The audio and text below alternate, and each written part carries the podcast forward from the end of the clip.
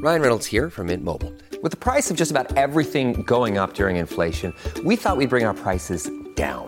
So to help us, we brought in a reverse auctioneer, which is apparently a thing.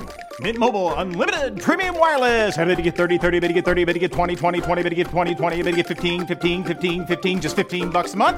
So, Give it a try at mintmobile.com/switch. slash $45 up front for 3 months plus taxes and fees. Promo rate for new customers for limited time. Unlimited more than 40 gigabytes per month slows. Full terms at mintmobile.com.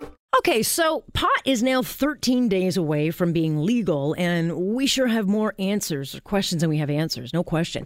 And one of those is what happens to those whose lives have literally been kind of turned upside down because they got caught smoking joints? Who've been convicted for doing a, you know, the very thing that's soon going to be legal. What happens to them? An NDPMP has tabled a private member's bill calling for criminal records for any Canadian carrying a small or having a minor charge of pot possession to be expunged. That means the whole enchilada. And while folks can apply for a pardon, it is very cumbersome. It is hugely challenging. So he's trying to take that step of saying, we're going to do it en masse, of making it a little bit easier for people so that they can get a break. Not everybody, but certainly for those who have small traces of pot that are found on them. He tabled that bill this morning. Let's see how it went over. His name, of course, is NDP MP Murray Rankin. He is a justice critic. He joins me now. Big day for you, Mr. Rankin. You put forward this uh, private members bill, um, and what you're you're basically asking is, I think the question everyone's asking is, what happens if I've got a record with pot? How how do I make Right. that go away? You want it totally expunged. That's exactly right. You know, people have told me that when you apply for a so-called pardon, or technically it's called a records uh, suspension, you got to pay six hundred and thirty-one dollars. You got to wait around for a long time, and it doesn't really permanently go away. I mean, it can come back and bite you later if you do other things. And expungement, on the other hand, Alex, is something that means it's deemed never to have happened. So you can truthfully, honest, uh, uh, honestly answer on that form.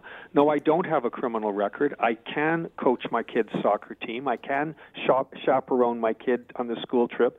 And you know what? I can also get a job or rent an apartment because folks are not likely to give people with criminal records the same kind of service or standing as they would have if they were uh, just anyone without a criminal record. So I think it's very, very important that we do this. And you did get some support today. Uh, you got the support of Mad Max Maxime Bernier. I didn't know that. That's wonderful. Well, you he know- tweeted out, he said, I stand uh, behind this. And so, what was the reaction like on the floor? It was great. And, you know, my goal is not to turn this into a partisan issue, honestly. I want the Liberals to take it. It would, nothing would make me happier. I don't, there's no pride in authorship. They've kind of mused about this, Alex. They've said, you know, maybe we'll do something after October 17. So here I am, less than two weeks away from that magic date, standing up and saying, do this, run with it, deal with it as a matter of addressing injustice because I think I was shocked to know that in Toronto, for example, if you're black, you're three times likely more likely to be arrested for possession of cannabis than if you are not black. If you're indigenous in Regina, you're nine times more likely to be arrested, and so forth and so on. So this criminal records that we're creating for people hits people who are racialized, marginalized, poorer, and younger than everybody else. And you know what? It's time to make sure that those people don't have yet another burden as they try to get into the economy and uh, do things with their kids and, the, uh, and et cetera along the lines I've just discussed. Okay. So, here's the but what about this factor? So, what if, though, because most people who are charged with pot, not not all, but most don't just get you know charged with one count. It generally is linked. And so how would this work then? Because let's say you want to expunge a, a, small portion of pot f- for one person uh, but they have other charges against them Well, let me be clear uh, on two things. One, this is only going to deal with people who are uh, convicted and have records for possession of small quantities.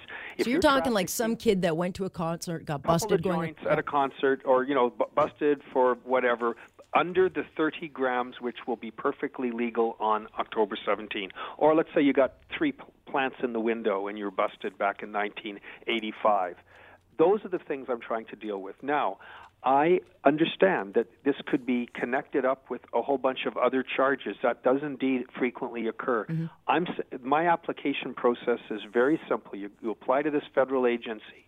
They look at the thing and say, yes, you do have an offense. We're going to, you do have a record for that uh, possession offense. You may have others as well. So what? I'm not touching those. I'm only talking about things that will be legal on October the 17th. Okay, and so I suspect you'd get a lot of support from, you know, Jodie and Marc Emery. Uh, would this also would they fall into this category because they've got long records with pot use, but it has been done in an activist purpose? I have absolutely no idea whether they have possession of small quantities such charges on their record, and it's a matter for them to decide if they want to avail themselves of uh, the remedy that I'm creating in this bill. I'm hoping that the government, Mr. Bill Blair, uh, Jody Wilson-Raybould, the Minister of uh, of Justice, uh, Mr. Goodale, these are the people who will be deciding, I suppose, uh, ultimately whether my bill deserves to be supported. And I don't care if they tweak it. And all I'm trying to do here is nudge them to do what they they've all of them mused about in the past, namely uh, dealing with this injustice. Okay. And so, you know, when we take a look at pot itself from the back picture, looking back at it now, we're only 13 days away from legalization. Yeah. And I think it's neat on the surface, but there's still a ton of unknowns when it comes to this. You know, yes. whether it's driving under the influence, having roadside uh, safety testing available, there are more unknowns than there are knowns at this point. You know what? And that's why I give them some credit and I, I, I give them the benefit of the doubt. I mean, other places like California and Vermont, some of the states that have legalized cannabis for recreational purposes in the past, they included in their bill the mm-hmm. kind of thing I'm asking for, namely an amnesty or expungement of past records. And you know, this government said, no, we don't want to do that, you know, because we want to wait and not make sure people know that it's still illegal until it's not illegal. I get that. That was their rationale. So now it's time to say, uh, let's do it I mean, that excuse is no longer available to them, right? Well, I suspect that if something like this doesn't happen, we're going to see a number of charter challenges anyway. You know, I, I hope we don't have to get there. You make a good point. I, I think there's always that likelihood, but but why should we? I mean, this is the right thing to do. If I'm telling you that we have a disproportionate number of racialized, you know, ethnic people and, uh, and and poor people and marginalized people whose lives are being wrecked by having criminal records for something that the prime minister himself has admitted he's done in the past, and thankfully he didn't get caught. Well, other people aren't so lucky and they tend to be poorer, they tend to be more racialized. That can't be right in a country like Canada where we are all, all to be treated equal under the law. Well, he did get caught, but he did have the means and the father to help make a few phone calls. and so that was his brother. Right. That was his brother. Oh, his brother, right. about the prime minister's statement that he consumed while he yep. was uh, a member of parliament. So yeah, he he, he, should be able to relate to this. And so again, you'll probably, I suspect, get bipartisan support on this, and or you'll reconfigure the bill to make it uh, somehow and something's going to happen. You've absolutely nailed it. I, I, I will reconfigure the bill. I will tweak it. There's no pride in authorship. I'm simply handing this to the government, saying, please run with it in some version, some form. I don't care what, so we can address this injustice. Before I let you go, I'm going to throw a question at you, um, just because I've got you on the phone and the vote happened yesterday, but it is a very, very current issue. There was a, a um, a, a, vote put through yesterday, pushed by the Conservatives on this whole Terri-Lynne McClintic, and the NDP and the Liberal did not uh, vote in favor of it. This is a really ugly issue that has taken over um, uh, Parliament, and, and, so when you don't stand up to that, do you cons- concerned about the backlash? Because this is like bipartisan. People are angry about this. I know they are. I've certainly got many, many letters in yeah. my office as well.